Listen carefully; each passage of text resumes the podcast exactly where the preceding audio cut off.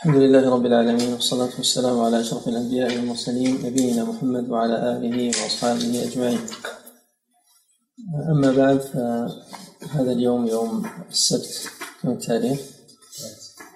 الثالث من الشهر السادس من العام الثاني والأربعين بعد الأربعمائة والألف وهو اليوم الأول لنا في قراءة هذا الكتاب الشمائل المحمدية للحافظ أبي عيسى محمد بن عيسى الترمذي الإمام المشهور صاحب الجامع والعلل المولود سنة 209 تقريبا والمتوفى سنة 279 والشمائل جمع شميلة أو شملة بمعنى الخلق والمحمدية نسبة لنبينا محمد صلى الله عليه وسلم.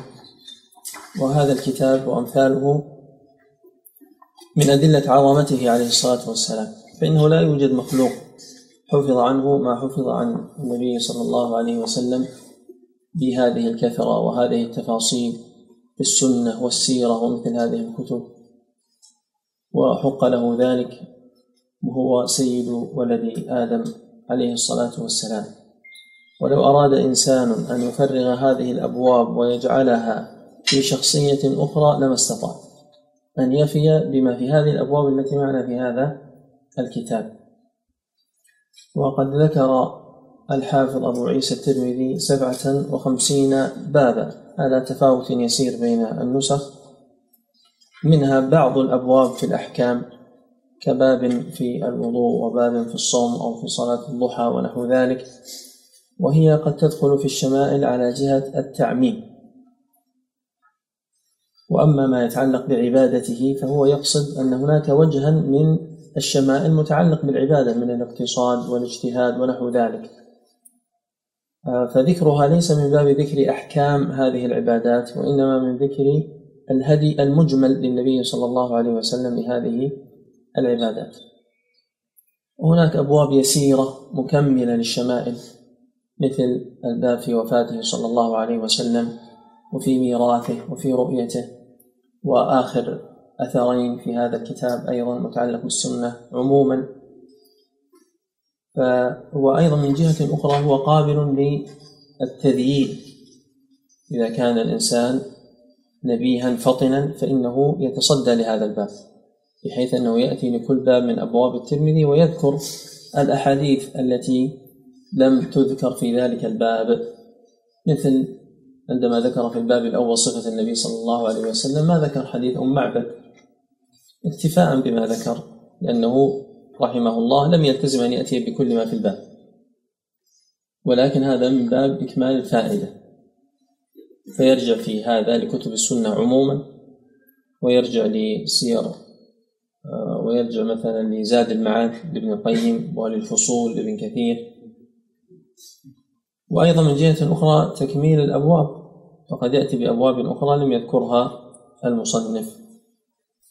نعم تفضل.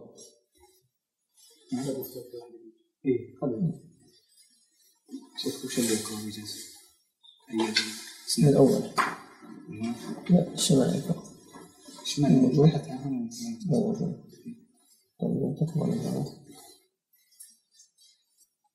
طبعا الشمائل نقلته على جمع من المشايخ منهم الشيخ آه، عبد الشكور والشيخ غلام الله. والشيخ الطونكي والشيخ ثناء الله والشيخ ظهير الدين. إذا كان عندك الإسناد لظهير الدين. الشيخ أحسن الله عليك يكون أحسن. لعلك تحدثنا عن الأولية لأني ما سمعت. السلام عليكم. السلام نعم. الحديث الأولية عن عبد الله بن عمرو بن العاص. عن النبي صلى الله عليه وسلم أنه قال الراحمون يرحمهم الرحمن يرحم من في الأرض يرحمكم من في السماء. بسم الله الرحمن الرحيم. الحمد لله رب العالمين والصلاة والسلام على نبينا محمد وعلى آله وصحبه أجمعين. اللهم اغفر لنا ولشيخنا وللحاضرين. قلتم وفقكم الله. آه، حدثنا محمد بن حدثنا محمد ظهير الدين المبارك كفوري الرحماني عن عبيد الله المبارك كفوري الرحماني عن عبيد الله المبارك كفور الرحماني صاحب تحفة آه، آه، قال أخبرنا محمد عبد الرحمن المبارك كفوري صاحب تحفة الأحوذي حاء ويرويه أيضا ظهير الدين عن عبد الرحمن إجازة قال أخبرنا نذير حسين الدهلوي. نعم.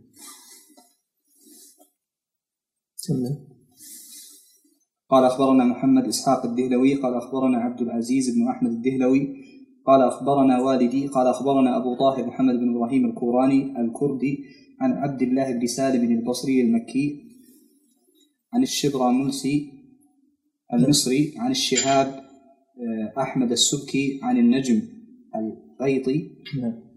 عن زكريا الأنصاري قال أنبأني بها أي بالشمائل أبو الفتح بن أبي بكر بن بن الحسين المدني مشافهة عن الحافظين أبي الفضل العراقي محمد بن القيم و آه، لا أبي الفضل العراقي وأبي الحسن الهيثمي سماعا قال أنبأنا أبو عبد الله محمد بن إسماعيل بن الخباز وأبو محمد عبد الله بن القيم حاء وأنبأني بعلو العز أبو محمد الحنفي عن الصلاح بن أبي عمر وغيره قالوا أنبأنا آه، بها. أنبأنا بها الفخر أبو الحسن علي بن أبي أحمد بن أحمد علي بن أحمد بن البخاري سماعا. قال أنبأنا بها أبو اليمن زيد بن الحسن الكندي.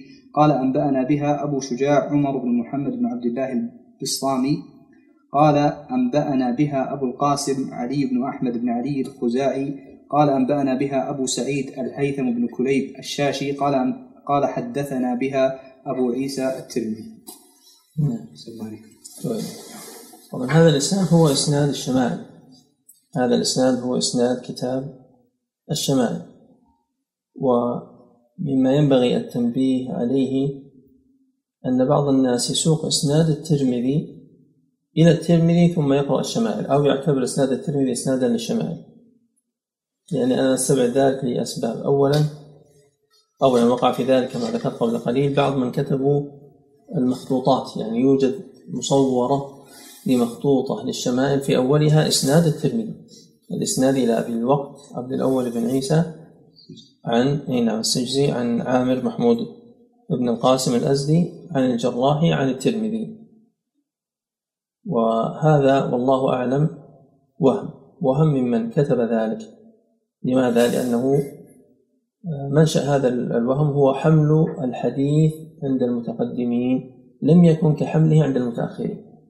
المتقدمين كانوا يحملون بالسماع بمعناه العام الذي يشمل العرض إما أن يقرأ الشيخ أو يقرأ التلميذ أو يقرأ التلميذ. والإجازة كانت موجودة لكن لم يكن لم يكن الأمر فيه التوسع المعروف عند المتأخرين. فمن سمع مثلا الجامع الصحيح للبخاري لا يلزم أن يكون قد سمع الأدب المفرد له ولا جزء رفع اليدين.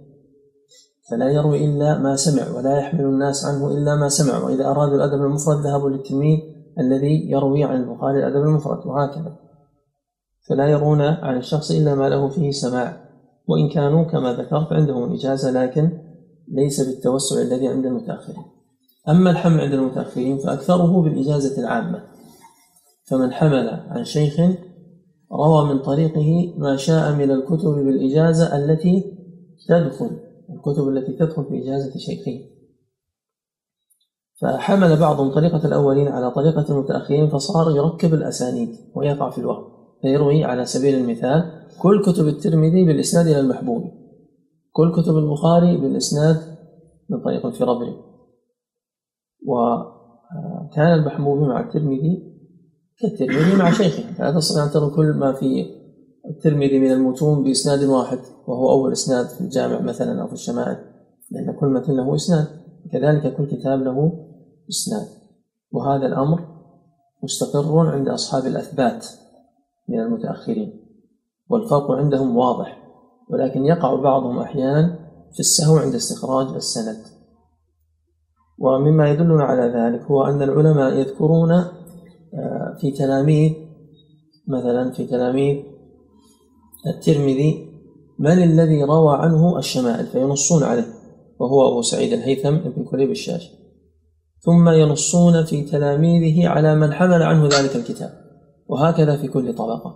وهذا موجود في هذا الكتاب بخصوصه في سير أعلام النبلاء. وإذا قابلت أيضا المعجم المفهرس لابن حجر وثبت زكريا الأنصاري وغيره تجد أن الإسناد المروي عندهم هو هذا الإسناد الذي روى به الشمائل. في السير مثلا ينص على أن راوي الشمائل عن فلان هو فلان ثم ترجع لترجمته فينص أن الذي روى عنه الشمائل هو فلان. بالإسناد الذي ذكر. نعم نبدأ بعد ذلك في الكتاب. بسم الله الرحمن الرحيم. الحمد لله وسلام على عباده الذين اصطفى. هذا يبدو من المخطوط لأن بعده قول الترمذي. واصل. قال الشيخ الحافظ أبو عيسى محمد تقول إذا بالإسناد السابق إليه؟ بالإسناد السابق إليه الله إليكم قال الشيخ الحافظ أبو عيسى محمد بن عيسى بن سورة الترمذي. باب ما جاء في خلق رسول الله صلى الله عليه وسلم. قال حدثنا أبو رجاء قتيبة بن سعيد عن مالك بن أنس عن ربيعة بن أبي عبد الرحمن عن أنس بن مالك رضي الله عنه أنه سمعه يقول كان رسول الله صلى الله عليه وسلم ليس بالطويل البائن ولا بالقصير ولا بالأبيض الأمهق ولا بالآدم ولا بالجعد القطط ولا بالسبط. بعثه الله تعالى على رأس أربعين سنة فأقام بمكة عشر سنين وبالمدينة عشر سنين وتوفاه الله تعالى على رأس ستين سنة وليس في رأسه ولحيته عشرون شعرة بيضاء. أحسنت. هذا الحديث متفق عليه. هذا الحديث متفق عليه. وليس بالطويل البائن يعني الطول الزائد. ولا بالقصير المكلثم كما سيأتي إن شاء الله. يعني القصير قصرا زائدا وإنما كان ربعة من الرجال يعني متوسطا في الطول. وكذلك لونه كألوان العرب ليس بالأبيض الأمهق شديد البياض كالروم ولا بالآدم شديد السمرة والسواد. ولذلك ما ورد من الأحاديث في مسند أحمد وغيره ويأتي في آخر الشمائل أنه كان فيه سمرة معناه التوسط. يعني حمرة يسمونها أحيانا حمرة وهو البياض المشرب بحمرة أو مشرب بشيء من السمرة يعني أن بياضه كان معتدلا متوسطا. ليس بياضا آه، أمهقا طيب. وكذلك شعره كان متوسطا ليس بالصبط وليس بالجعد وإنما كان بينهما. بعثه الله تعالى على رأس أربعين سنة. يعني عندما كان عمره أربعين سنة بعث وصار نبيا رسولا عليه الصلاة والسلام. فأقام بمكة عشر سنين هذا فيه ثلاثة أقوال. هذا هو الأول أنه أقام بمكة عشر سنين. وكما ترون أنه في الصحيحين كما ذكرنا. وقد جاء في البخاري أيضا من طريق أبي سلمة بن عبد الرحمن عن عائشة وابن عباس معا. والقول الثاني أنه مكث بمكة خمس عشرة سنة. وهذه رواها مسلم من طريق عمار بن أبي عمار الهاشمي مولاهم عن ابن عباس.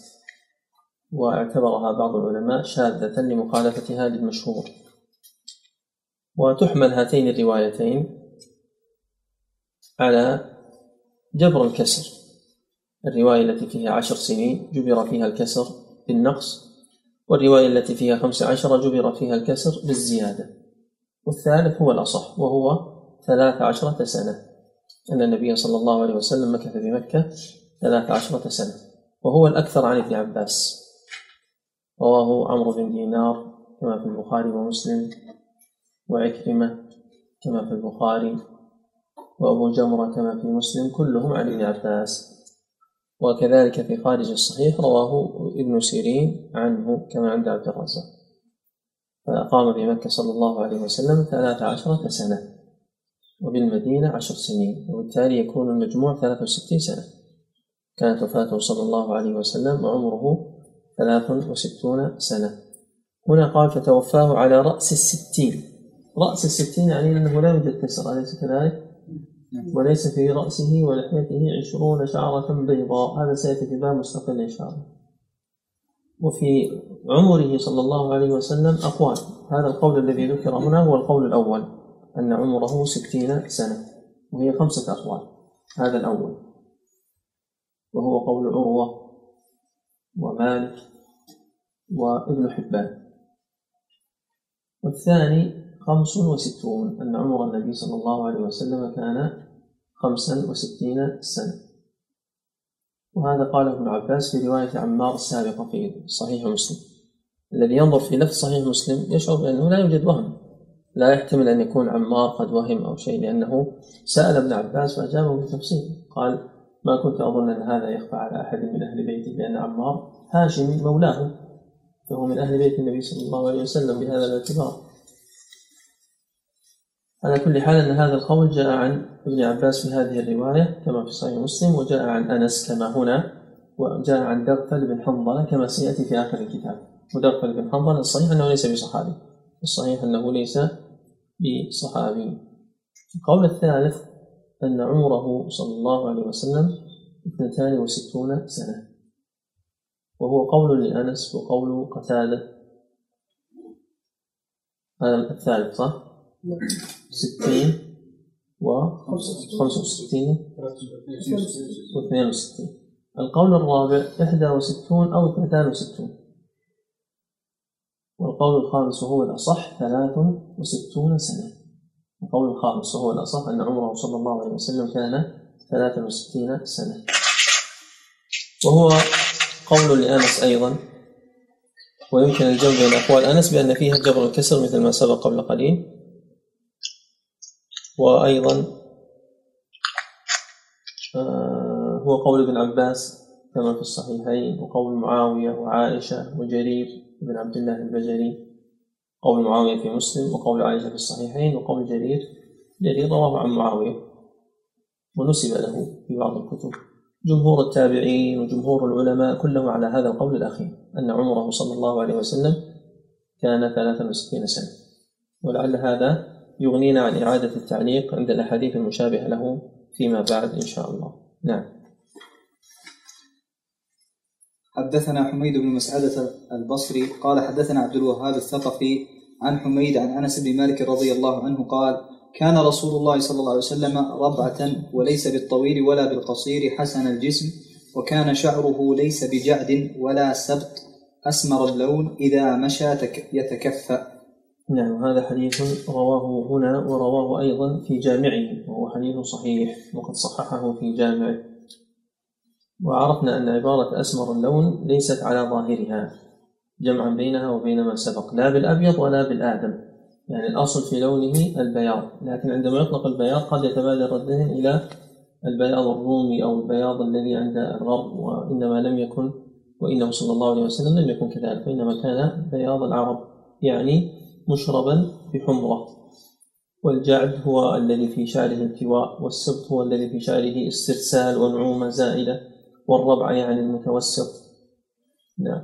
وإذا مشى تكفأ بمعنى كأنما ينحدر من صبب يعني أنه يتوجه صوب قصده. نعم. حدثنا محمد بن بشار العبدي قال حدثنا محمد بن جعفر قال حدثنا شعبة عن أبي إسحاق قال سمعت البراء بن عازب رضي الله عنه يقول كان رسول الله صلى الله عليه وسلم رجلا مربوعا بعيد ما بين المنكبين عظيم الجمة إلى شحمة أذنيه. عليه حلة حمراء. ما رأيت شيئا قط أحسن منه. عليه الصلاة والسلام. وهذا حديث متفق عليه. وكونه مربوعا هو بمعنى ما سبق. يعني متوسطا. ربعة من الرجال. ربعة ومربوع ترجع إلى معنى واحد. بعيد وبعيد. ما بين المنكبين يعني آه، فيه دلالة على اتساع الصدر. لأن المنكب هو مجتمع العضد والكتف. وفيه وصف شعره صلى الله عليه وسلم أنه كان عظيم الجمة يعني أن شعره كان كثيفا لم يكن بشعر قليل. والجمة هي الشعر تصل إلى شحمة أذنيه وسيأتينا أنه قد يصل أحيانا إلى كتفيه. عليه الصلاة والسلام. نعم. قال حدثنا محمود بن غيلان قال حدثنا وكيع قال حدثنا سفيان عن أبي إسحاق عن البراء بن عازب رضي الله عنه أنه قال ما رأيت من ذي لمة في حلة حمراء أحسن من رسول الله صلى الله عليه وسلم له شعر يضرب منكبيه بعيد ما بين المنكبين لم يكن بالقصير ولا بالطويل. وهو الحديث السابق وسفيان هو الثوري. نعم. قال حدثنا محمد بن إسماعيل قال حدثنا أبو نعيم قال حدثنا المسعودي عن عثمان بن مسلم عن عثمان بن مسلم بن هرمز عن نافع بن جبير بن مطعم عن علي بن أبي طالب رضي الله عنه أنه قال لم يكن النبي صلى الله عليه وسلم بالطويل ولا بالقصير. شثم الكفين والقدمين والقدمين ضخم الرأس ضخم الكراديس طويل المسربة. إذا مشى تكفأ تكفؤا. كأنما ينحط بصبر لم أر قبله ولا بعده مثله. عليه الصلاة والسلام. وهذا حديث ضعيف من حيث الإسناد. ضعيف. علته عثمان بن مسلم بن هرمز. قال عنه النسائي ليس بذاك وضعفه غيره. ولكن المتن كما ترون قد سبق معناه. المتن صحيح في غير هذا الإسناد. ومحمد بن إسماعيل هنا هو البخاري وهو نعيم الفضل بن دكين. ما معنى شفن الكفين والقدمين؟ يعني اللحم يملأ أطرافه صلى الله عليه وسلم. وضخم الرأس ضخم الكراديس أي رؤوس العظام طويل المسبوبة وهو ما دق من الشعر في الجوف في البطن يعني. إذا مشى تكفأ تكفؤا يعني مثل ما سبق يعني أنه يتوجه صوب قصده كأنما ينحط من صبب وهذا فيه دلالة على السرعة. نعم. الصبب المكان المرتفع. الكراديس رؤوس الأطراف نعم رؤوس الأصابع مثل ما جاء في حديث في صحيح مسلم البراجم كراديس معنى البراجم نعم حدثنا سفيان بن وكيع قال حدثنا أبي عن المسعودي بهذا الإسناد نحوه بمعناه. نعم هو السابق. نعم. قال حدثنا أحمد بن عبدة الضبي البصري وعلي بن حجر وأبو جعفر محمد بن الحسين وهو ابن أبي حليمة والمعنى واحد. قالوا حدثنا عيسى بن يونس عن عمر بن عبد الله مولى غفرة. قال حدثني إبراهيم بن محمد من ولد علي بن أبي طالب قال كان علي إذا وصف رسول الله صلى الله عليه وسلم قال لم يكن رسول الله صلى الله عليه وسلم بالطويل الممغط ولا بالقصير المتردد وكان ربعة من القوم. لم يكن بالجعد القطط ولا بالسبط. كان جعدا رجلا القطط عندك مضبوطتين القطط نعم. لم يكن بالجعد القطط ولا بالسبط كان جعدا رجلا ولم يكن بالمطهم ولا بالمكلثم وكان في وجهه تدوير أبيض مشرب أدعج العينين أهدب الأشفار جليل المشاش والكتد أجرد ذو مسجد يعني يجوز لك الفتح والكسر أجرد ذو مسربة. شثن الكفين والقدمين إذا مشى تقلع كأنما ينحط في صبب وإذا التفت التفت معا بين كتفيه خاتم النبوة وهو خاتم النبيين أجود الناس صدرا وأصدق الناس لهجة وألينهم عريكة وأكرمهم عشرة من رآه بديهة هابة ومن خالطه معرفة أحبة يقول ناعته لم أرى قبله ولا بعده مثله. صلى الله عليه وسلم. نعم. قال أبو عيسى سمعت أبا جعفر محمد بن الحسين يقول سمعت الأصمعي يقول في تفسير صفة النبي صلى الله عليه وسلم الممغط الذاهب طولا وقال سمعت أعرابيا يقول في كلامه تمغط في نشا نشابته. أي مدها مدا شديدا. والمتردد الداخل بعضه في بعض قصرا. وأما القطط فالشديد الجعودة. والرجل الذي في شعره حجونة. أي تثن قليلا. والمطهم فالبادن. الكثير اللحم والمكلثم المدور الوجه والمشرب الذي في بياضه حمرة والأدعج الشديد سواد العين والأهدب الطويل الأشفار والكتد مجتمع الكتفين وهو مجتمع الكتفين وهو الكاهل والمسربة هو الشعر الدقيق الذي كأنه قضيب من الصدر إلى السرة والشثن الغليظ الأصابع من الكفين والقدمين والتقلع أن يمشي بقوة. والصبب الحدور. يقال إن حدرنا في صبوب في صبوب وصبب. قوله الجليل المشاش يريد رؤوس المناكب. والعشرة الصحبة. والعشير الصاحب والبديهة المفاجأة يقال بدهته بأمر أي فاجأته. أي فجأته أحسن. وهذا الحديث سيكرره المصنف كثيرا وهو حديث ضعيف. رواه هنا وفي جامعه. وعلته عمر بن عبد الله مولى غفرة وهو ضعيف. وإبراهيم لم يدرك علي رضي الله عنه. وعرفنا أن بعض هذه الألفاظ قد سبقت في أحاديث أخرى. مثلا ألينهم عريكة أي ألينهم طبيعة وعشرة. يقول ناعته أي يقول واصفه. نعم.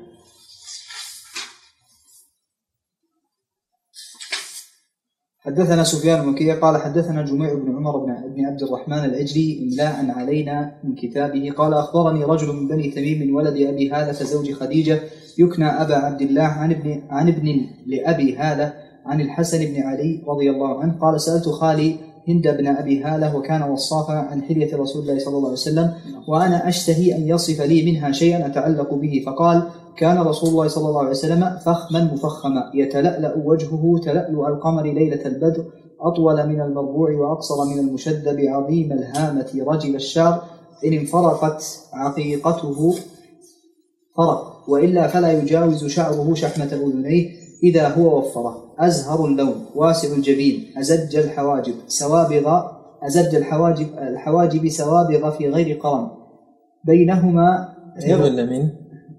لك فيه وفي نسخة من واصل.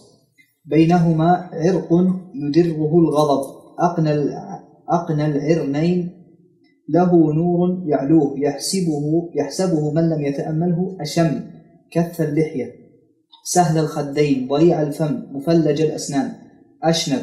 دقيق المسربة كأن عنقه جيد دمية في صفاء الفضة. معتدل معتدل الخلق باد معتدل الخلق بادن متماسك سواء البطن والصدر عريض الصدر بعيد ما بين المنكبين ضخم الكراديس أنور آه، ضخم الكراديس أنور المتجرد موصول ما بين ال- اللبة والسرة بشعر يجري كالخط عاري الثديين والبطن مما سوى ذلك أشعر الذراعين والمنكبين وأعالي الصدر طويل الزندين رحب الراحة شثن الكفين والقدمين سائل الأطراف أو قال شائل الأطراف خمصان الأخم الأخمصين مسيح القدمين ينبو عنهما الماء. إذا زال زال قلعا يخطو تكفيا ويمشي هونا.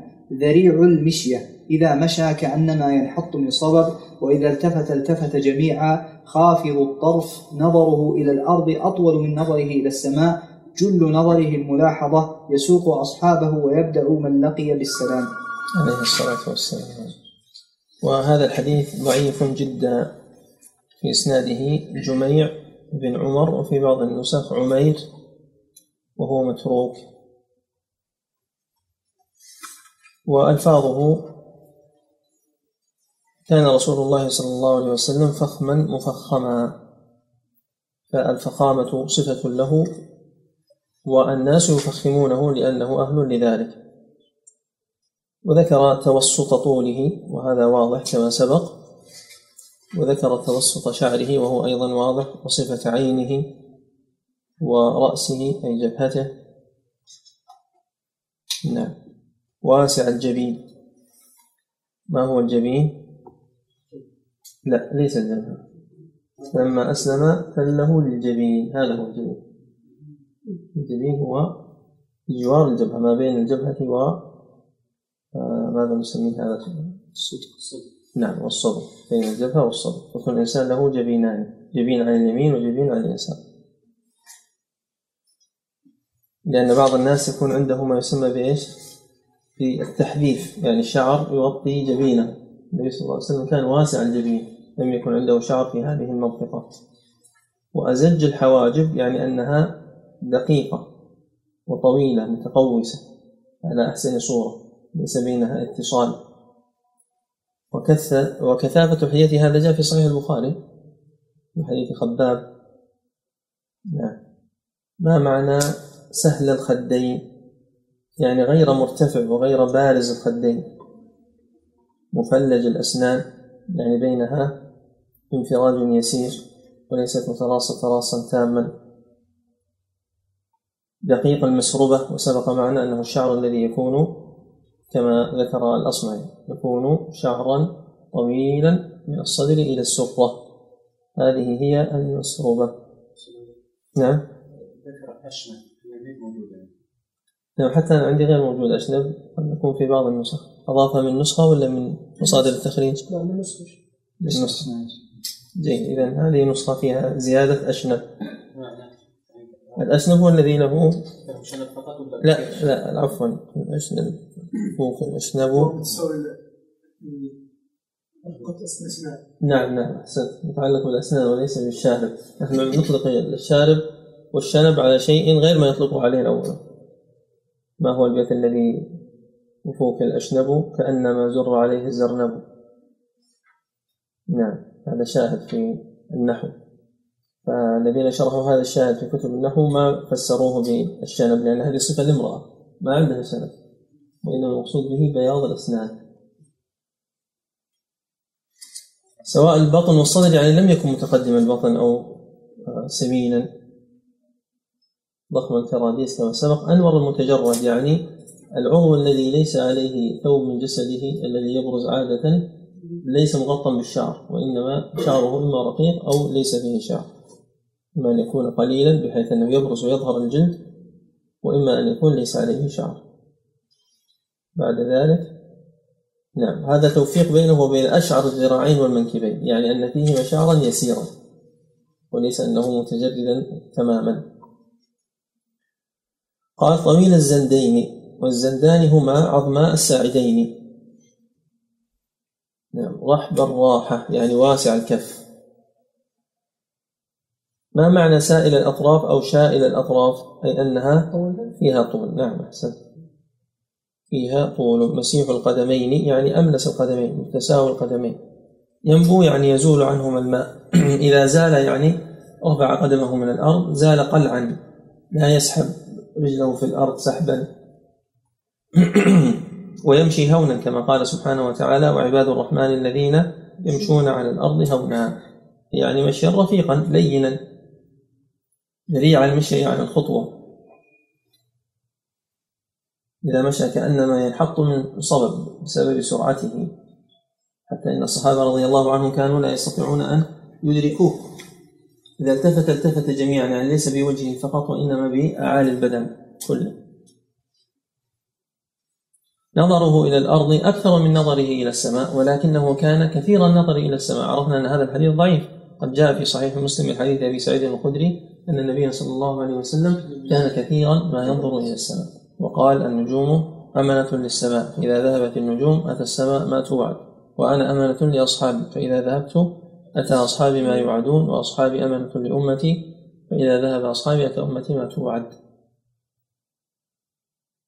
جل نظره الملاحظة يعني النظر بطرف العين. يسوق أصحابه يعني يمشي خلفهم.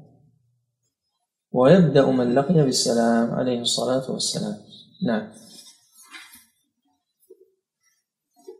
حدثنا أبو موسى محمد بن المثنى قال حدثنا محمد بن جعفر قال حدثنا شعبة عن سماك بن حرب قال سمعت جابر بن سمرة رضي الله عنه يقول كان رسول الله صلى الله عليه وسلم ضليع الفم أشكل العين منهوس العقب.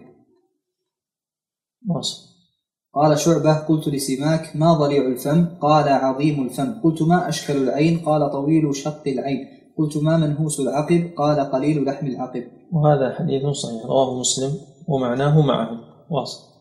قال حدثنا هناد بن السري قال حدثنا عبثر ابن القاسم عن أشعث يعني بن سوار عن عن أبي إسحاق عن جابر بن سمرة قال رأيت رسول الله صلى الله عليه وسلم في ليلة في ليلة إضحيان وعليه حلة حمراء فجعلت أنظر إليه وإلى القمر فلهو فلهو عندي أحسن من القمر. نعم هذا حديث إسناده ضعيف لأن أشعث بن سوار ضعيف. ولذلك رواه المصنف هنا وفي جامعه وقال حسن غريب. وقال النسائي أيضا هذا خطأ وأشعث بن سوار ضعيف. ومعنى إضحيان يعني في ليلة مقمرة. نعم. قال حدثنا سفيان بن وكيع قال حدثنا حميد بن عبد الرحمن الرؤاسي عن زهير عن أبي إسحاق قال سأل رجل البراء بن عازب رضي الله عنه أكان وجه رسول الله أكان وجه رسول الله صلى الله عليه وسلم مثل السيف؟ قال لا بل مثل القمر. هذا وإن كان في إسناده سفيان بن وكيع لكنه متابع فالحديث صحيح. رواه البخاري من طريق زهير بن معاوية عن أبي إسحاق به. نعم. ما معنى مثل السيف ومثل القمر؟ يعني هل كان مثل السيف في الطول؟ قال لا بل مثل القمر في التدوير وأيضا في البياض واللمعان والبريق. حدثنا أبو داود المصاحفي سليمان بن سلم قال حدثنا النضر سليمان. سليمان بن نعم. سلم قال حدثنا النضر بن شميل عن صالح بن أبي الاخضر عن أبي عن ابن شهاب عن أبي سلمة عن أبي هريرة رضي الله عنه قال كان رسول الله صلى الله عليه وسلم أبيض كأنما صيغ من فضة رجل الشعر. هذا إسناده ضعيف لأن صالح بن أبي الأخضر ضعيف. ويغني عنه ما جاء في الصحيحين عن أنس. كان النبي صلى الله عليه وسلم آه، أبيض من فضة رجل الشعر. طيب هذا شاهد لكونه رجل الشعر. كان شعره رجل رجلا. جاء عن أنس أنه كان شعره رجلا. نعم. واصل. حدثنا قتيبة بن سعيد قال أخبرني الليث بن سعد قال أخبرني الليث بن سعد عن أبي الزبير عن جابر عبد الله رضي الله عنه أن رسول الله صلى الله عليه وسلم قال عرض علي الأنبياء فإذا موسى عليه السلام ضرب من الرجال كأنه من رجال شنوءة ورأيت عيسى بن مريم عليه السلام فإذا أقرب من رأيت به شبها عروة بن مسعود ورأيت إبراهيم عليه السلام فإذا أقرب من رأيت به شبها صاحبكم يعني نفسه ورأيت جبريل عليه السلام فإذا أقرب من رأيت به شبها دحية. وهذا حديث صحيح رواه مسلم. والمقصود أنه عندما تشكل جبريل تشكل بصورة ذلك الصحابي وهو دحية بن خليفة الكلبي الموصوف بالجمال رضي الله عنه وأرضاه. والذي يعرف هذا هو من رأى هؤلاء. نعم. حدثنا سفيان بن وكيع ومحمد بن بشار قال أخبرنا يزيد بن هارون عن سعيد. زيادة المعنى واحد. قال أخبرنا يزيد بن هارون عن سعيد الجريري قال سمعت أبا الطفيل يقول رأيت النبي صلى الله عليه وسلم وما بقي على وجه الأرض أحد رآه غيري. قلت صفه لي. قال كان أبيض مليحا مقصدا. وهذا حديث صحيح. رواه مسلم. ويزيد بن هارون قد سمع من سعيد بن إياس الجريري بعد الاختلاط لكنه قد توبع. الحديث صحيح. وأبو الطفيل عامر بن واثلة المكي هو آخر الصحابة وفاة. توفي بمكة سنة 110 ذهب مسلم إلى أنه توفي سنة 100 لكن المشهور أنه توفي سنة 110 نعم. يزيد سمع منه بعد الاختلاط أي نعم سبق معنا هذا ولا لا؟ بعد الاختلاط آه، من بعد الاختلاط نعم يزيد بن هارون بعد الحديث صحيح؟ صحيح لأنه توبع. جاء من طرق أخرى عن سعيد. هنا يزيد بن هارون عن سعيد لكنه لم ينفرد به. رواه غيره يعني غير يزيد بن هارون عن سعيد. لكن إسناد الحديث.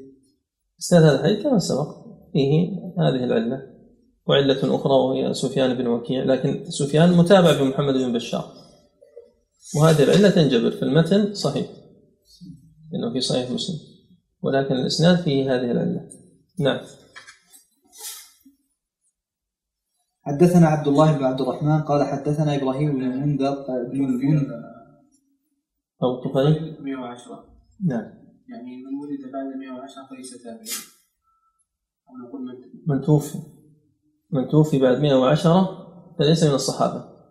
لأن النبي صلى الله عليه وسلم قال قال النبي صلى الله عليه وسلم أرأيتكم ليلتكم هذه فإنه على رأس مئة سنة منها لن يبقى ممن هو على ظهر الأرض أحد. كما جاء من حديث ابن عمر وجابر وغيره الصحيحين. وهذا الكلام كان في سنة عشر من الهجرة. معناه آخر واحد من الصحابة موتا لن يتجاوز 110 فأي إنسان يدعي الصحبة وتكون وفاته بعد 110 فهو كاذب. دلالة هذا الحديث. وقد وقع هناك من ادعى وذكر العلماء أسماءهم. واضح عندك سؤال وضابط التابعين شيخنا.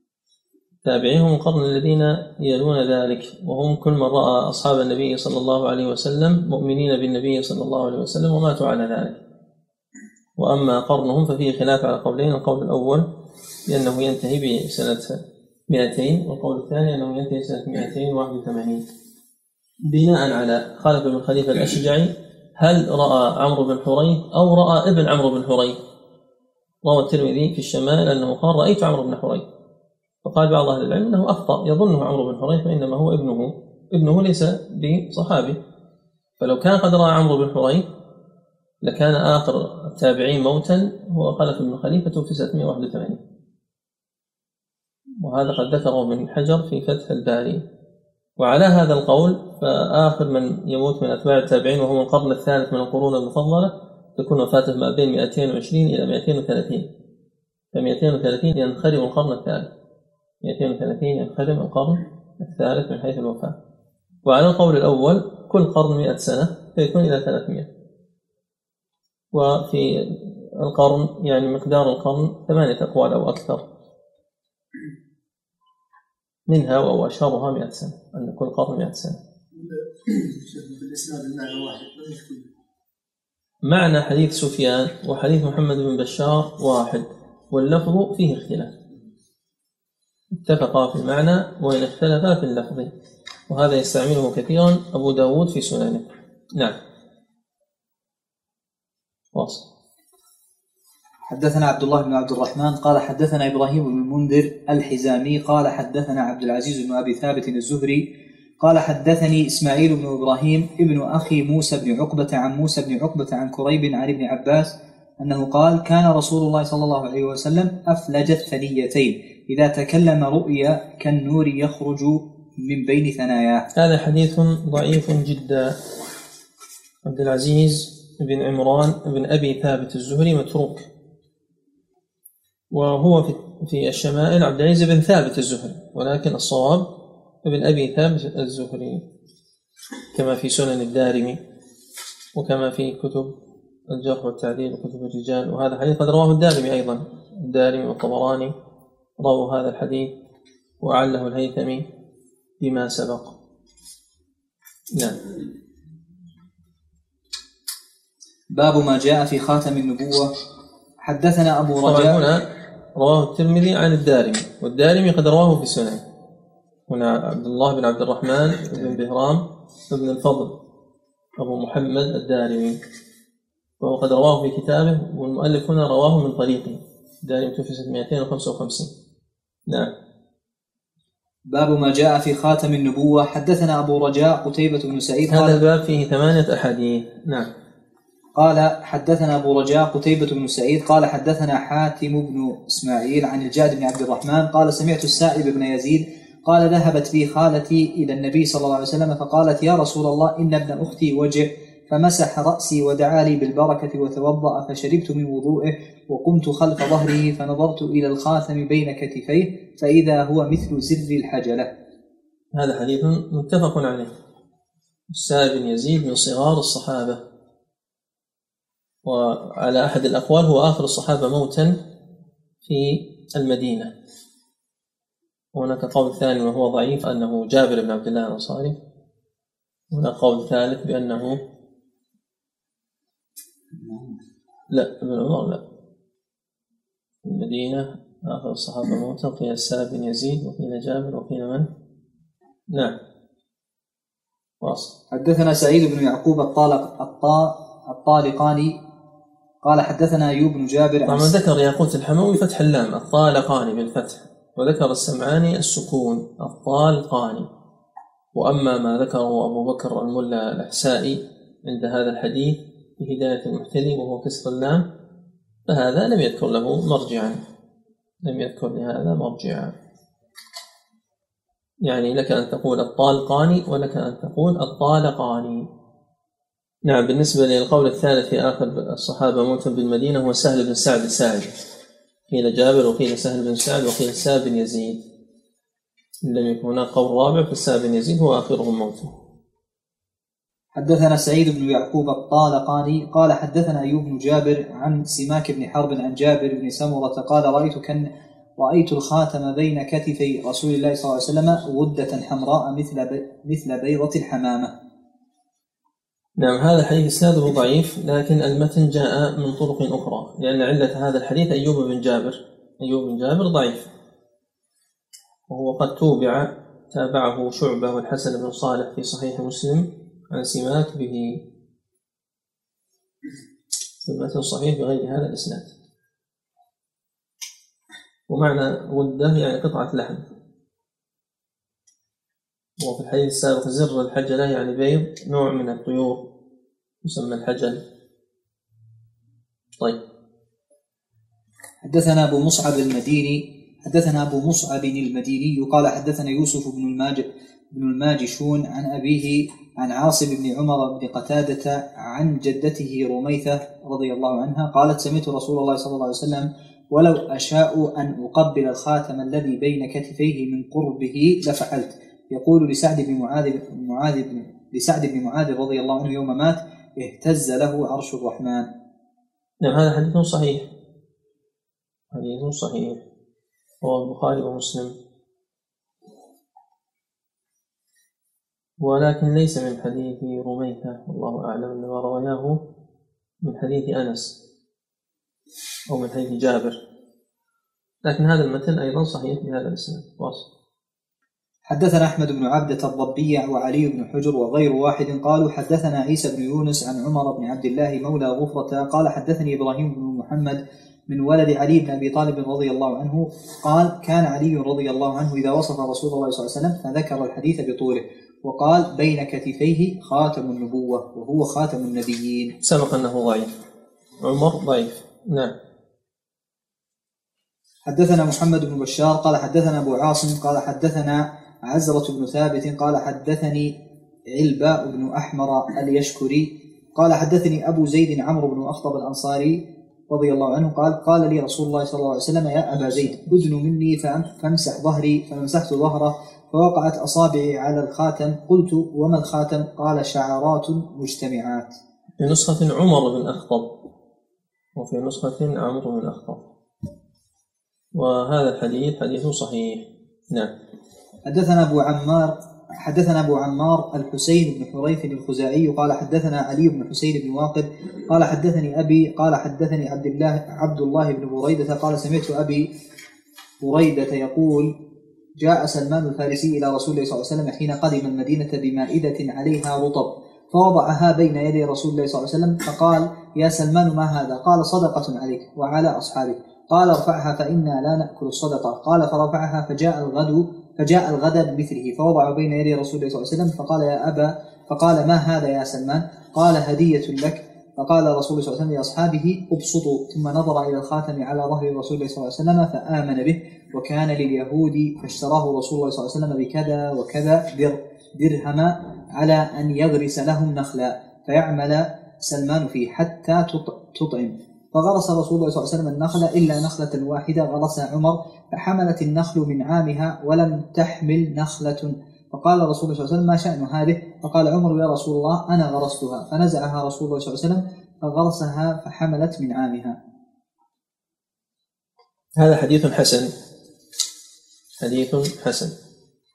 وعبد الله بن بريدة قال سمعت أبي. وهنا صرح بالسماع من أبيه نعم. حدثنا محمد بن بشار قال حدثنا بشر بن الوضاح قال حدثنا أبو عقيل الدورقي عن أبي نضرة العوقي قال سألت العوقي. عن أبي نضرة العوقي قال سألت أبا سعيد الخدري عن خاتم رسول الله صلى الله عليه وسلم يعني عليه خاتم الصلاة والسلام. يعني خاتم النبوة فقال كان في ظهره بضعة ناشزة. وهذا الحديث من طريق أبي نضرة وأبو نضرة هو المنذر بن مالك بن قطعة وقيل قطعة العوقي. وهو حديث حسن. بضعة يعني قطعة ناشزة يعني بارزة مرتفعة. نعم. حدثنا أحمد بن المقدام آه، حدثنا أحمد بن المقدام أبو الأشعث العجلي البصري قال أخبرنا حماد بن زيد عن عاصم الأحول عن عبد الله بن سرجس قال أتيت رسول الله سرجس عن عبد الله بن سرجس قال أتيت رسول الله صلى الله عليه وسلم وهو في أناس من أصحابه فدرت هكذا من خلفه. فعرف الذي أريد فألقى الرداء على ظهره. فرأيت على ولا عن؟ فألقى الرداء عن ظهره. نعم. فرأيت موضع الخاتم على كتفيه مثل الجمع. حولها خيلان. كأنها ثآليل فرجعت حتى استقبلته فقلت غفر الله لك يا رسول الله. فقال ولك فقال القوم أستغفر لك رسول الله صلى الله عليه وسلم؟ فقال نعم ولكم. ثم تلا هذه الآية واستغفر لذنبك وللمؤمنين والمؤمنات. هذا حديث صحيح. رواه مسلم. وعبد الله بن سرجس من الصحابة. كما في هذا الحديث. ومعنى آه، مثل الجمع يعني مثل جمع الكف. إذا ضممت أصابعك إلى كفك. حولها خيلان كأنها ثآليل جمع ثؤلول الحبة التي تظهر. في الجلد. وقد يجمع بين هذه الأخبار أنها قد تكون هذه العلامة أو هذا الخاتم والله أعلم. آه، جمعت هذه الصفات كلها وهذا البروز قد يكون في حين دون حين. يعني رآه من رآه متقدما ومن رآه متأخرا وصفه بنوع من الضمور أكثر من الأول. والقوم الذين قالوا له استغفر لك رسول الله صلى الله عليه وسلم هم عاصم الأحول ومن معه يعني التابعون الذين روى لهم هذا الحديث فيما بعد. فقال نعم ولكم واستغفر واستغفر لذنبك وللمؤمنين والمؤمنات.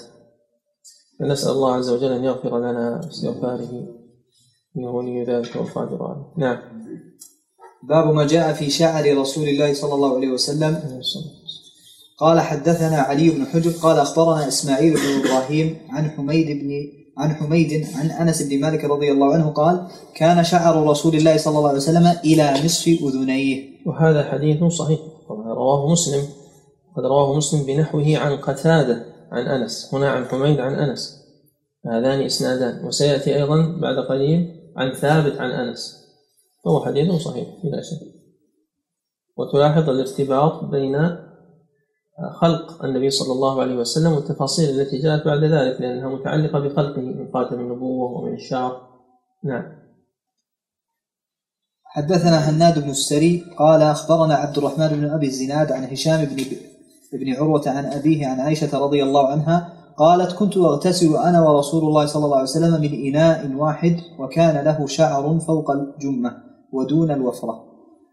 هذا الحديث رواه أيضا أبو داود ورواه المصنف هنا وفي جامعه ورواه ابن ماجه وهو حديث حسن لأجل عبد الرحمن بن أبي الزناد.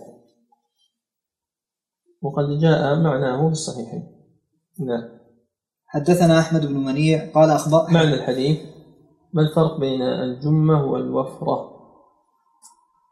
كلاهما وصف للشعر فما كان واصلا إلى الكتفين يقال له جمة وما كان دون ذلك إلى شحمة الأذن يقال له وفرة. فهذا فيه دلالة على أن النبي صلى الله عليه وسلم كان يأخذ من شعره لكن أخذا ليس بالكثير المجحف. نعم. حدثنا أحمد بن منيع قال حدثنا أبو قطن قال حدثنا شعبة عن أبي إسحاق عن البراء بن عازب رضي الله عنه قال كان رسول الله صلى الله عليه وسلم مربوعا بعيد ما بين المنكبين وكانت جمته تضرب شحمة أذنيه. نعم هذا سبق سبق معنا وهو حديث صحيح. وفي التعليق السابق المراد بأن النبي صلى الله عليه وسلم يأخذ من شعره ليس أنه يتعاهد ذلك فإذا تركه ولم يأخذ منه وصل إلى منكبه وإذا أخذ منه وصل إلى شحمة الأذن فهو حين يأخذ منه لا يأخذ أخذا فيه إجحاف. نعم. الله يسلمك قرأت في زاد المعاد النبي صلى الله عليه وسلم ما كان يحلق شعره إلا في نسك. نعم بناء على ما ورد من الأدلة إما في نسك وإما في حجامة إذا احتاج لذلك. طيب. موضع في الرأس. والحلق يعني أخذ الرأس تماما حلق الرأس. وهنا الأخذ تقصير. نعم. وهذا واضح في الحديث المتفق عليه. رحم الله المحلقين. قالوا يا رسول الله والمقصرين. فدعا لهم في الرابعة أو في الثالثة على روايتين. نعم. حدثنا محمد بن حدثنا محمد بن بشار قال حدثنا وهب بن جرير بن حازم قال حدثني أبي عن قتادة قال قلت لأنس بن مالك كيف كان شعر رسول الله صلى الله عليه وسلم؟ قال لم يكن بالجعد ولا بالسبط ولا بالسبط. كان يبلغ شعره شحمة أذنيه. وإن كان جرير فيه كلام في روايته عن قتادة لكن هذا الحديث متفق عليه حديث صحيح. هذا من صحيح الحديث عن قتادة. نعم. حدثنا محمد بن يحيى بن أبي عمر المكي قال حدثنا سفيان بن عيينة عن ابن أبي نجيح عن مجاهد عن أم هانئ بن بنت أبي طالب رضي الله عنها قالت قدم رسول الله صلى الله عليه وسلم علينا مكة قدمة وله أربع غدائر. هذا حديث ضعيف والغدائر جمع غديرة المقصود به الضفائر والجدائل والعقائص كلها بمعنى واحد ضفيرة الشعر. فهذا لا يثبت عن النبي صلى الله عليه وسلم. قد رواه هنا وفي الجامع ورواه أبو داود وابن ماجه. وعلته أن مجاهد آه، لا يعرف له سماع من أم هانئ فهو حديث منقطع. حديث منقطع.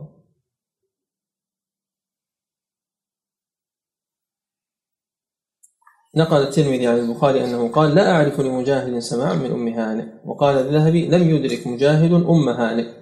وقيل سمع منها وذلك ممكن. انتهى كلامه في قسم السيرة من تاريخ الإسلام الذي ختم به أيضا سير علم نبلاء. لكنه أي الذهبي جزم في تذكرة الحفاظ بسماعه منها وجزم في التنقيح بعدم السماع. فهذه ثلاثة أحوال. في كتاب جزم بالسماع وفي كتاب جزم بعدم السماع وفي كتاب ذكر الخلاف. قال لم يدرك وقيل سمع. نعم. لأن مؤلفات كثيرة والزمن متباعد. فلا يستحضر الإنسان ما كتبه من قبل. واصل. حدثنا سويد بن نصر قال حدثنا عبد الله بن مبارك عن معمر عن ثابت عن أنس رضي الله عنه أن شعر رسول الله صلى الله عليه وسلم كان إلى أنصاف أذنيه. نعم. هذا جاء عند مسلم تقريبا جاء عند مسلم. نعم نعم. حدثنا سويد بن نصر قال حدثنا عبد الله بن المبارك عن يونس ابن يزيد عن الزهري قال حدثنا عبيد الله بن عبد الله بن عتبة عن ابن عباس رضي الله عنهما أن رسول الله صلى الله عليه وسلم كان يسدل شعره وكان المشركون يفرقون يفرقون رؤوسهم وكان أهل الكتاب يسدلون رؤوسهم وكان يحب موافقة أهل الكتاب فيما لم يؤمر فيه بشيء ثم فرق رسول الله صلى الله عليه وسلم رأسه. الصلاة والسلام. هذا حديث صحيح متفق عليه. والفرق أن يجعل شعره نصفين نصف لليمين ونصف لليسار. والسدل هو أن يجعله للأمام. ينزل نزولا إلى جهة الجبهة. يسرحه لجهة الأمام. نعم. حدثنا محمد بن بشار قال حدثنا عبد الرحمن بن مهدي عن إبراهيم عن إبراهيم بن عن إبراهيم بن نافع المكي عن ابن أبي نجيح عن مجاهد عن أم هانئ رضي الله عنها قالت رأيت رسول الله صلى الله عليه وسلم ذا ضفائر أربع. ما صحة هذا الحديث؟ لماذا؟ أحسنت. نعم. باب ما جاء في ترجل رسول الله صلى الله عليه وسلم. عليه الصلاة والسلام. هذا فيه خمسة أحاديث وتلاحظ الارتباط بين شعر النبي صلى الله عليه وسلم وبين ترجله. لأن الترجل بمعنى التسريح تسريح الشعر وتسكينه. نعم.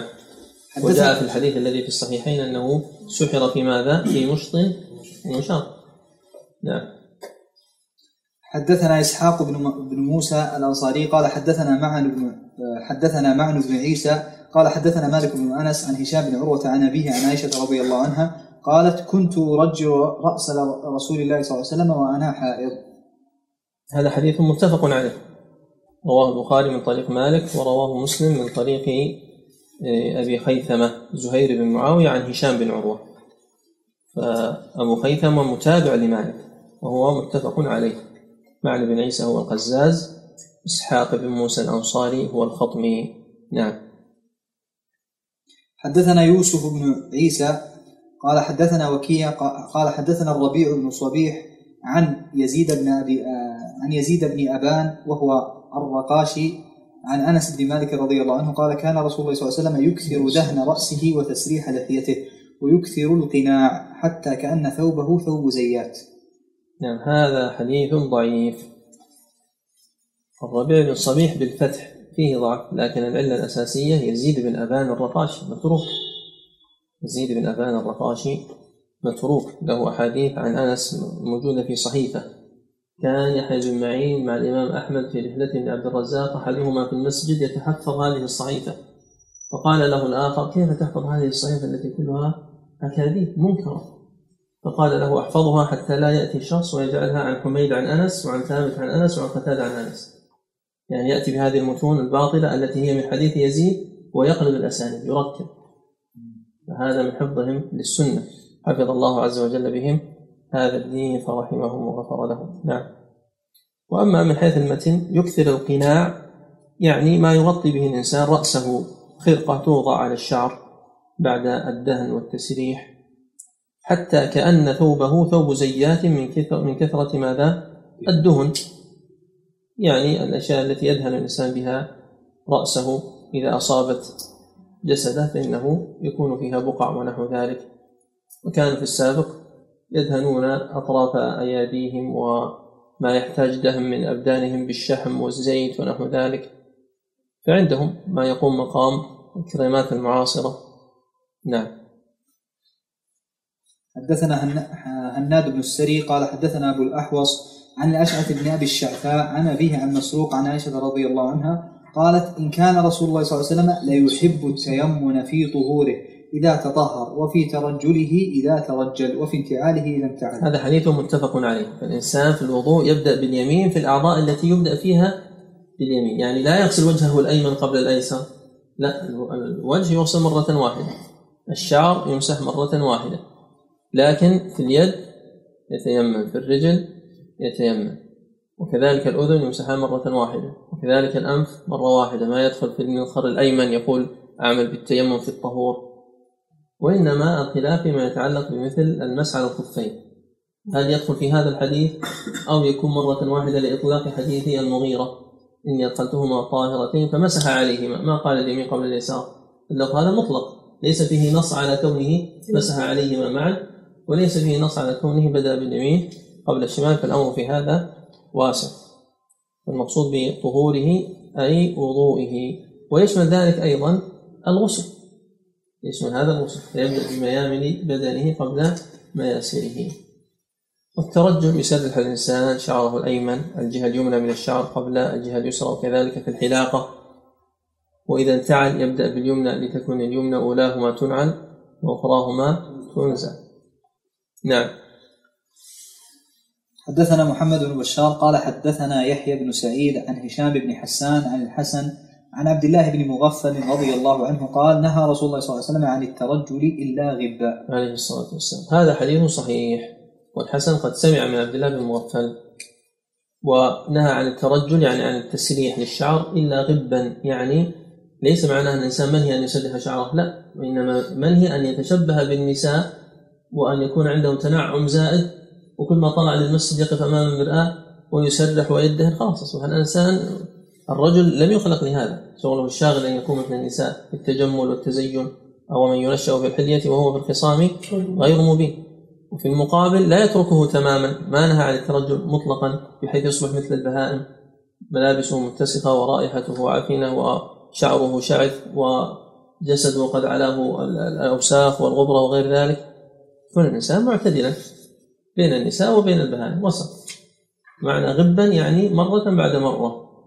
زر غبا تزدد حبا. وهذا أيضا ثبت من حديث عبد الله بن عمرو بن العاص مرفوعا عن النبي صلى الله عليه وسلم. فالغب بمعنى عدم المداومة فعل الشيء مرة بعد مرة. يفعل مرة ويترك مرة أو مرتين وهكذا.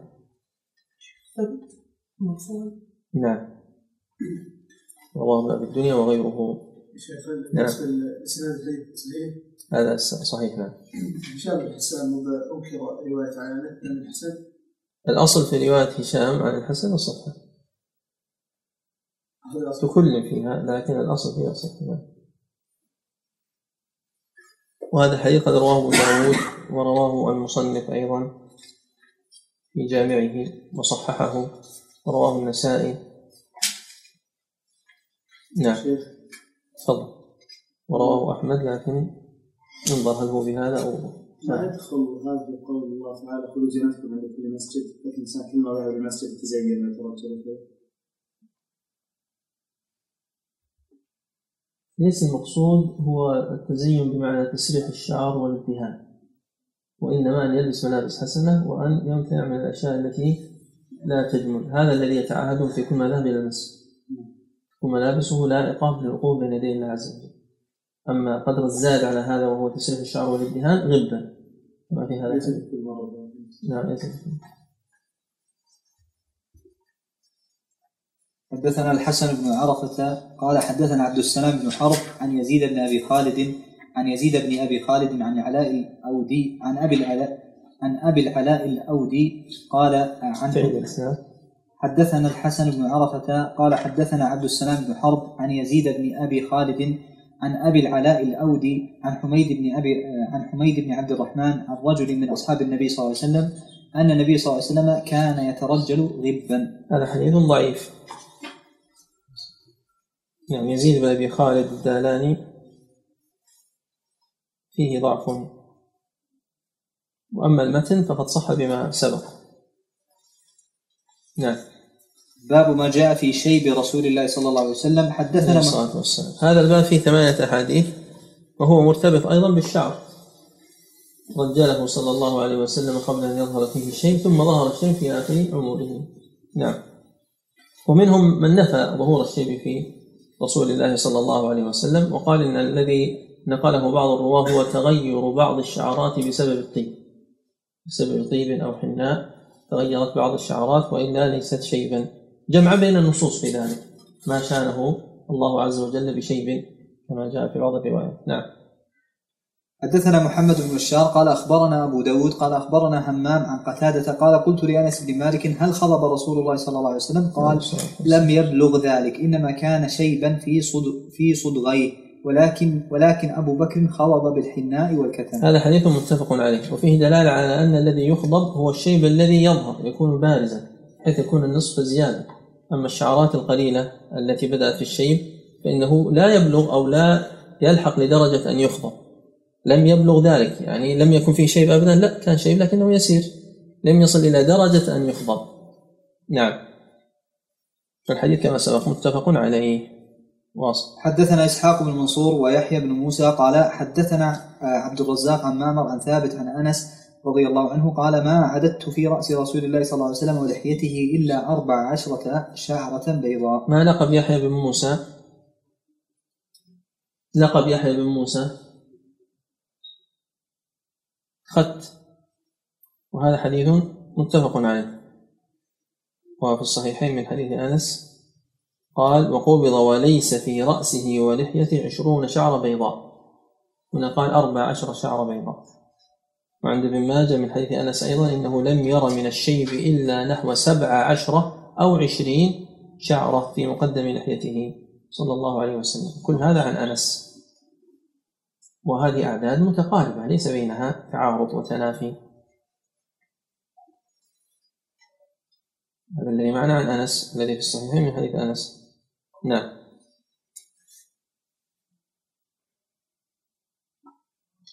واصل حدثنا محمد بن المثنى قال أخ- قال أخبرنا أبو داود حدثنا شعبة عن سماك بن حرب قال سمعت جابر بن سمرة رضي الله عنه قال أنه سئل عن شيب رسول الله صلى الله عليه وسلم فقال كان إذا دهن رأسه لم ير منه شيب وإذا لم يدهن وإذا لم يدهن رؤي منه. نعم في نسخة إذا ادهن رأسه. نعم فجعل الرأس فاعلا للادهان والذي دهن الرأس هو النبي صلى الله عليه وسلم. وإذا لم يدهن رؤي منه شيء. وهذا حديث صحيح رواه مسلم.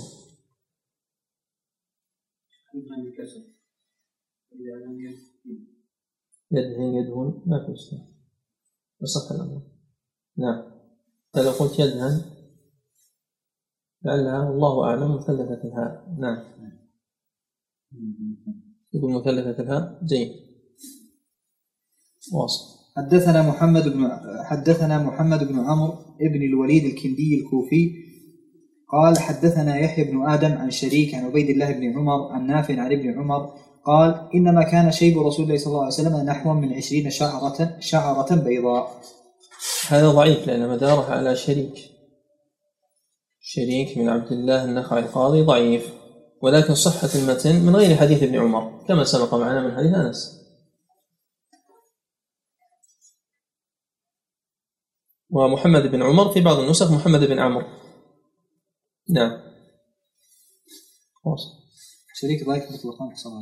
نعم. وأنت سألت هذا السؤال في الأدب المفرد وقلت ضعيف مطلق.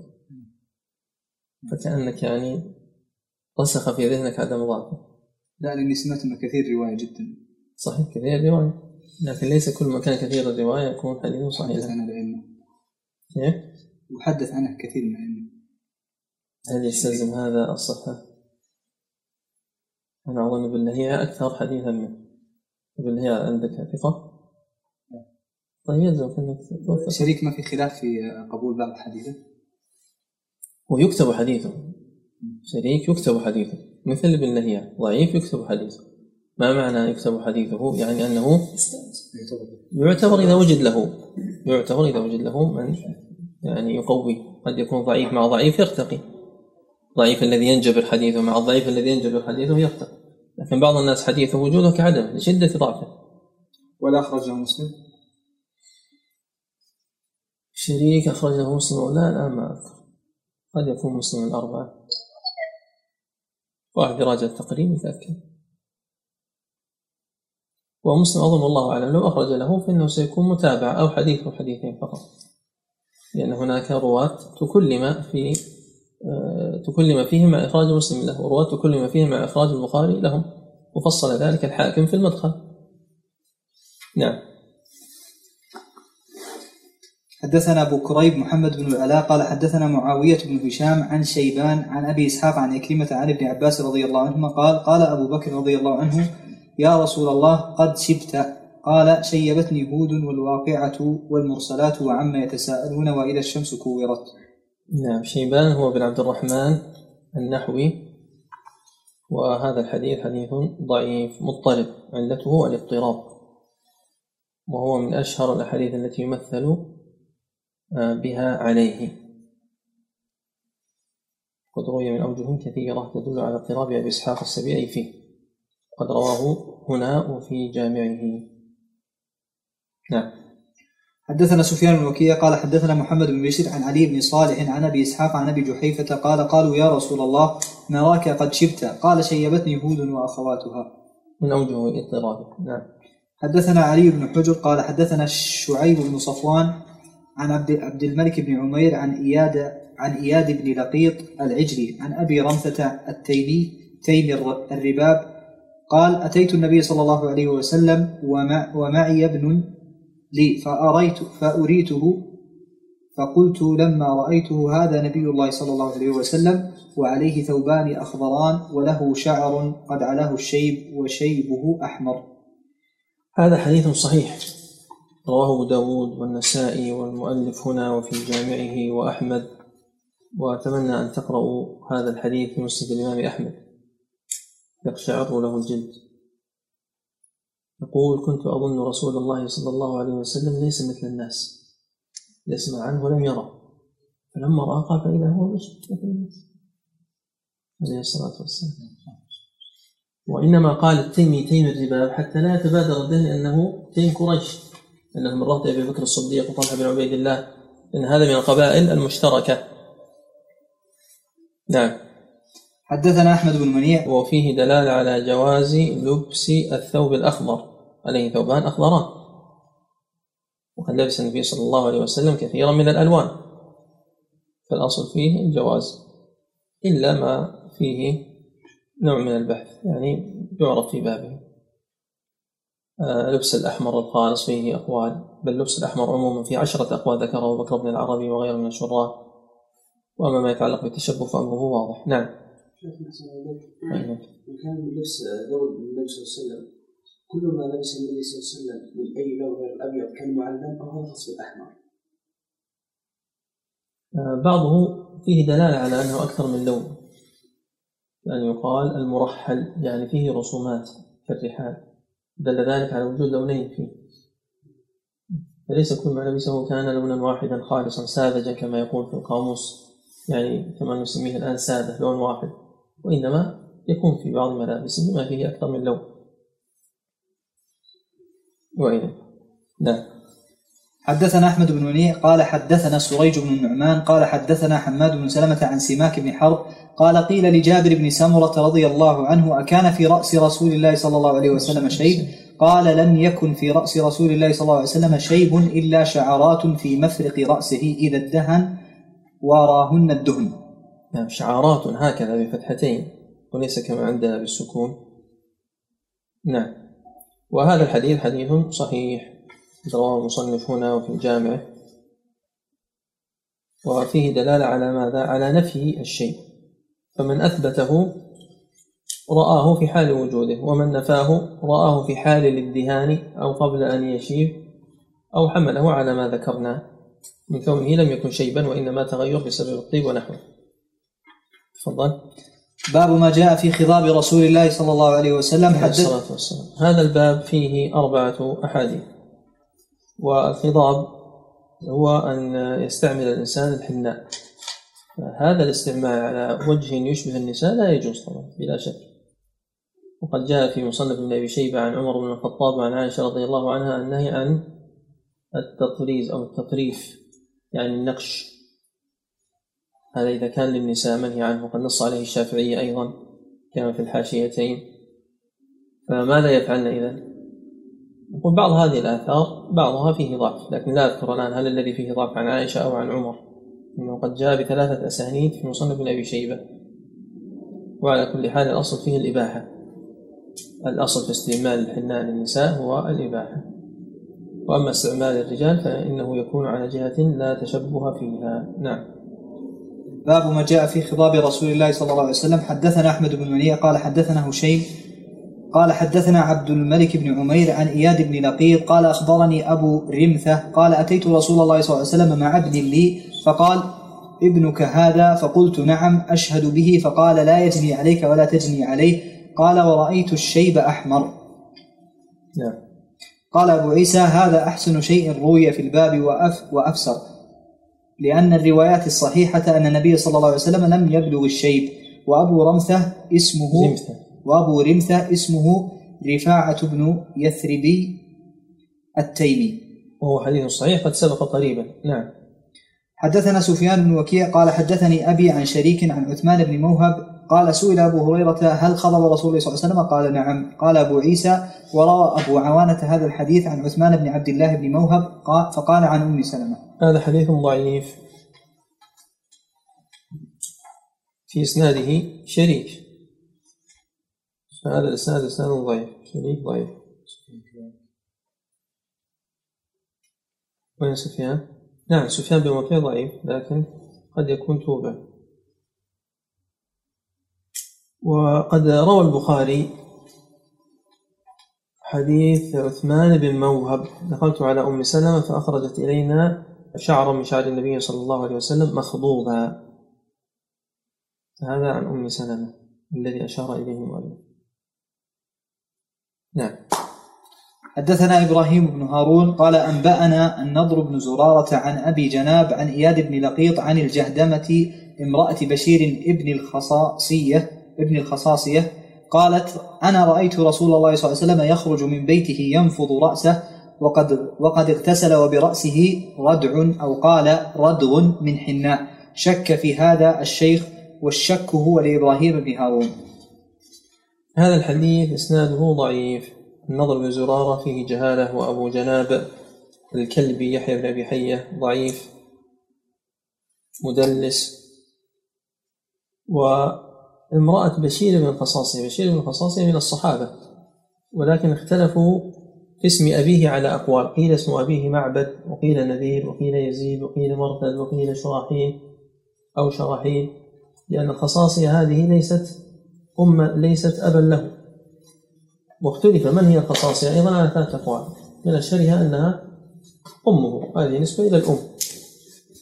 وهذا حكاه ابن عبد البر وابن الجوزي. والقول الثاني أنها أم الثالث من أجداده. يعني أم عليا وهذا قاله ابن الصلاح والقول الثالث أنها أم جد له أعلى كما حكاه السخاوي وهذا لا ينافي القول السابق. فالجهدمة وقيل الجهذمة. ضبطت بالأمرين والمعروف هو الجهذمة بالذات. هي امرأة بشير. هي امرأة بشير والخصاص هي أمه. نعم. حدثنا عبد الله بن عبد الرحمن قال حدثنا عمرو بن عاصم قال حدثنا حماد بن سلمة قال حدثنا حميد عن أنس رضي الله عنه أنه قال رأيت شعر رسول الله صلى الله عليه وسلم مخضوبا. قال حماد وأخبرنا عبد الله بن محمد بن عقيل أنه قال رأيت شعر شعر رسول الله صلى الله عليه وسلم عند أنس بن مالك مخضوبا. وهذا حديث صحيح لكن الإسناد الثاني يعرف فيه أن عبد الله بن محمد بن عقيل فيه ضعف. ضعيف يعتبر به يعني هو أحسن حالا من من ذكر سابقا الأصل فيه الضعف. طيب من هو عبد الله بن عبد الرحمن؟ دارمي أحسنت. نعم. باب ما جاء في كحل رسول الله صلى الله عليه وسلم. عليه الصلاة والسلام. وهذا الباب فيه أربعة أحاديث. نعم. حدثنا محمد بن حميد الرازي قال حدثنا أبو, دا أبو داود الطيالسي عن عباد بن منصور عن عكرمة عن ابن عباس رضي الله عنهما أن النبي صلى الله عليه وسلم قال اكتحلوا بالإثمد فإنه يجلو البصر وينبت الشعر. نعم. وزعم أن النبي صلى الله عليه وسلم كانت له مكحلة مك- مكح- آه، مكحلة يكت- يكتحل منها كل ليلة ثلاثة في هذه وثلاثة في هذه. هذا الحديث ضعيف لأن محمد بن حميد ضعيف وعباد بن منصور عن أكرمة ضعيف ولكن القدر الأول له طرق أخرى. والشطر الأخير ضعيف بالعلة السابقة. من الذي زعم أن النبي صلى الله عليه وسلم له مكحولة أو مكحلة؟ على اسم الآلة مكحلة. الذي هو ابن عباس كما في رواية ابن ماجه لأن هذا الحديث رواه المصنف هنا وفي جامعه وابن ماجه. ليس المراد بالزعم هنا الكذب وإنما مجرد القول. يطلق الزعم على القول مطلقا. فهذا قد صح بإسناد آخر كما سيأتي وأما القدر الذي انفرد به هذا الإسناد فهو ضعيف. كحل يكحل. ما هي القاعدة في اسم الآلة؟ نعم.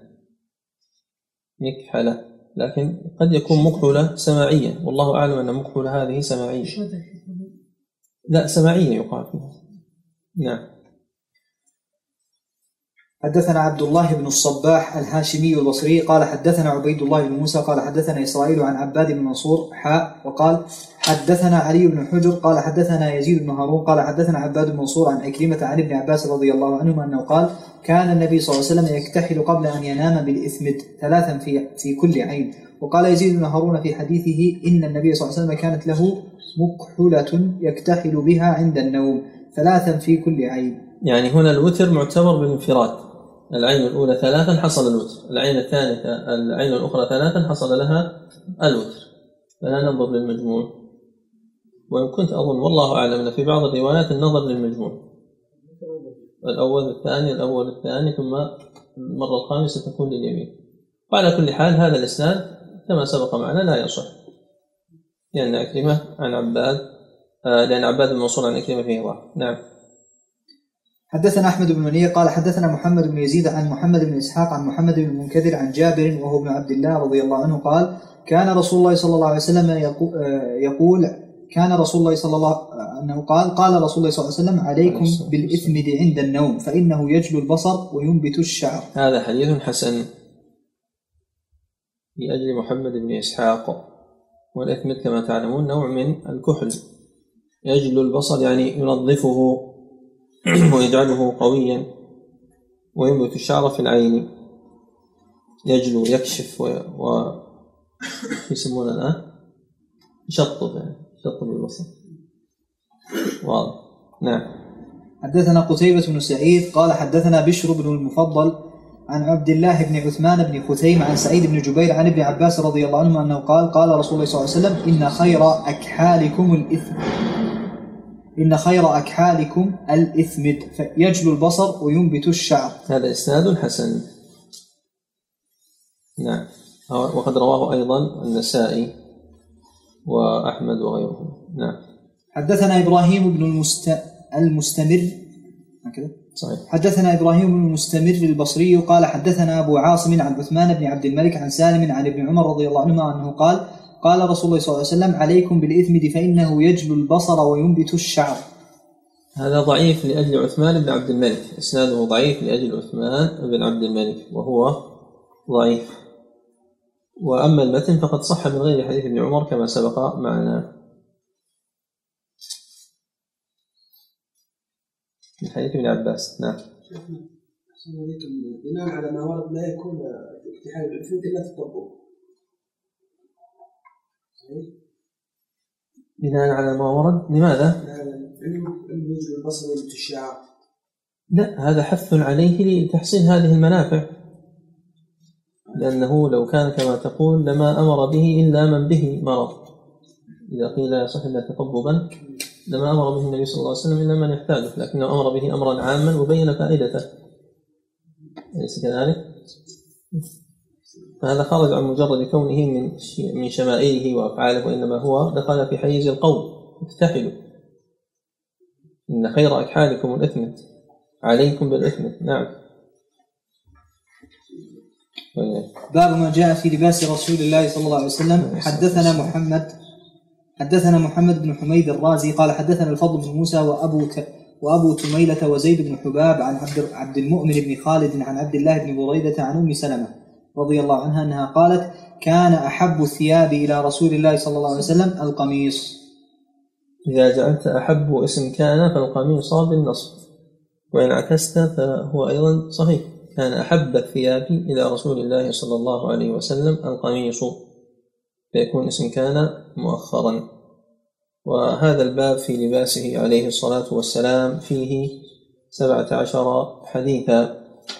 وهذا الإسناد الأول الذي معنا إسناد حسن وقد رواه المصنفون وأيضا في جامعه وأبو داود والنسائي وابن ماجه وأحمد. وأبو تميلة هو يحيى بن واضح اسمه يحيى بن واضح. آه، بقينا في الخلاف في هذا الإسناد. هل عبد الله بن بريدة عن أم سلمة أو عبد الله بن بريدة عن أمه عن أم سلمة؟ فيه روايات يذكرها المؤلف بعد قليل. وقد أشار إلى ذلك بل نص عليه في جامعه. وذكرونا في بداية المجلس القادم إن شاء الله نتكلم عن مسألة نبه عليها أخونا الشيخ بارك الله فيه وهو ما يتعلق بهذه الشمائل. ما الذي يكون منها سنة وما الذي يكون منها مباحا هل كلها محل الاقتداء أو لا؟ نعم نجعل هذا في بداية المجلس القادم. حدثنا علي بن حجر قال حدثنا الفضل بن موسى عن عبد المؤمن بن خالد عن عبد الله بن بريدة عن أم سلمة رضي الله عنها أنها قالت كان أحب الثياب إلى رسول الله صلى الله عليه وسلم القميص. القميص الثوب الواحد نعم. القميص هو ما نسميه الآن الثوب. ما نسميه الآن بالثوب هو القميص. هذا تابع لما سبق واصل.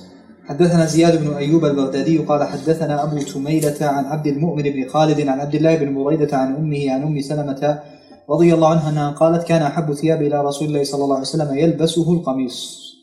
نعم. قال هكذا. قال زياد بن أيوب في حديثه عن عبد الله بن بريدة عن أمه عن أم سلمة وهكذا روى غير واحد عن أبي تميلة مثل رواية زياد بن أيوب وأبو تميلة يزيد في هذا الحديث عن أمه وهو أصح. يعني حتى لو قيل أنه ليس فيه عن أمه فقد جاء عند البيهقي أنه قال يعني عبد الله بن بريدة سمعت أم سلمة. فعلى كل تقدير هو حديث حسن. زيادة بن أيوب ما لقبه؟ دلوية نعم. حدثنا عبد الله بن محمد بن الحجاج قال حدثنا محمد قال حدثنا معاذ بن هشام قال حدثني أبي عن بديل يعني ابن ميسرة العقيلي عن شهر بن حوشب عن أسماء بنت يزيد رضي الله عنها أنها قالت كان كم رسول الله صلى الله عليه وسلم إلى الرسغ. الرسغ والرسغ والسين فيها لغة أخرى وهي الصاد لغتان. وهذا حديث ضعيف لأجل شهر بن حوشب رواه هنا وفي جامعه وأبو داود ولم يصححه وإنما قال حسن غريب. ومعنى إلى الرسغ يعني إلى المفصل بين الذراع والكف. يعني كان نهاية الكم ومدخل اليد ينتهي إلى هذا المكان لا يزيد عليه. نعم. بين الذراع بين الساعد وبين الكف. هذا النفس نعم. حدثنا أبو عمار الحسين بن حريث قال حدثنا أبو نعيم قال حدثنا زهير عن عروة بن عبد الله بن قشير عن معاوية بن قرة عن أبيه قال أتيت رسول الله صلى الله عليه وسلم في رهط من مزينة لنبايعه وإن قميصه لمطلق أو قال زر قميصه مطلق قال فأدخلت يدي في جيب قميصه فمسست, فمسست الخاتم نعم.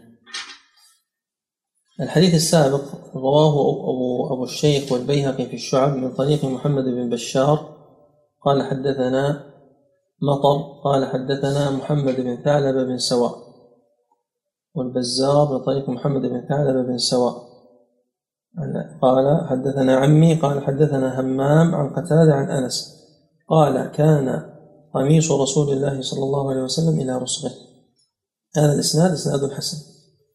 فهو من حديث أسماء بنت يزيد. لا يصح لأن فيه شهر لكنه من حديث أنس حسن. رواه الشيخ والبيهقي في الشعب والبزار حديث أنس. وحديث أسماء وهو أشهر. رواه من ذكرنا من أصحاب السنن والبيهقي في الآداب.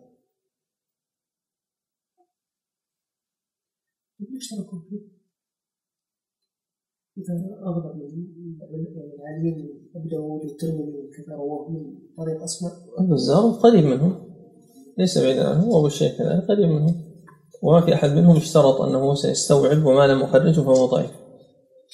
إذا في واحد منهم اشترط ذلك نقول هو ضعيف عنده لأنه لم يخرجه.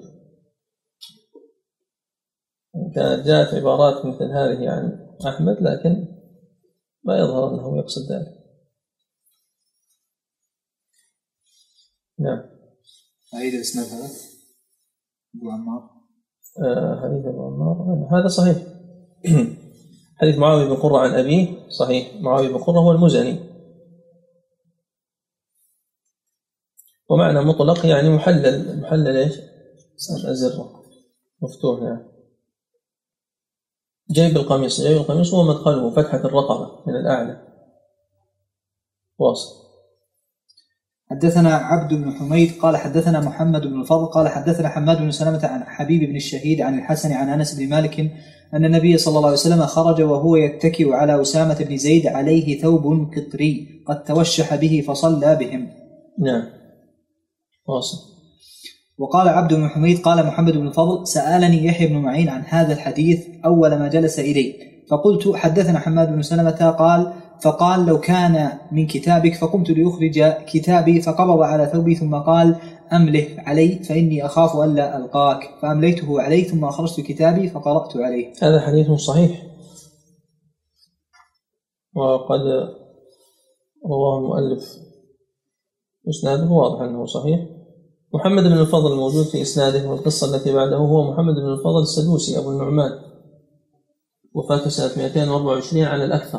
قيل 223 لكن الأكثر 224 وتلاحظ في هذا حرص يحيى بن معين على السماع. الأصل هو أنه لا يسمع إلا من الكتاب ولكن خاف أن يفوته هذا الحديث وأن يعرض للشيخ عرض وأن يأتيه ظرف طارئ فينشغل عنه فلا يحدث فقال أقعد أقعد. يعني أمله عليه أملاه عليه بالحب ثم خص الكتاب فيما بعد بحيث أنه لو فاته الكتاب لا يفوته حفظ شيخه له. وقد روى الخطيب البغدادي في كتابه الجامع عن محمد بن كثير العبدي قال قدم سفيان الثوري البصرة قدم من وين؟ نعم من الكوفة.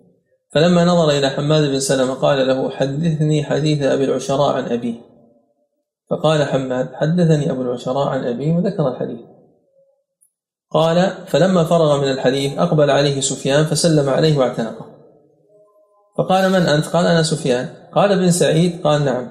قال الثوري؟ قال نعم. قال أبو عبد الله؟ قال نعم. قال فما منعك أن تسلم علي قبل أن تسأل عن الحديث؟ قال خشيت أن تموت قبل أن أسمع الحديث منك هذا نموذج آخر على حرصهم حرصهم على السنة وليس على تكثير الرواية. نقف على هذا ونكمل بعد الصلاة إن شاء الله.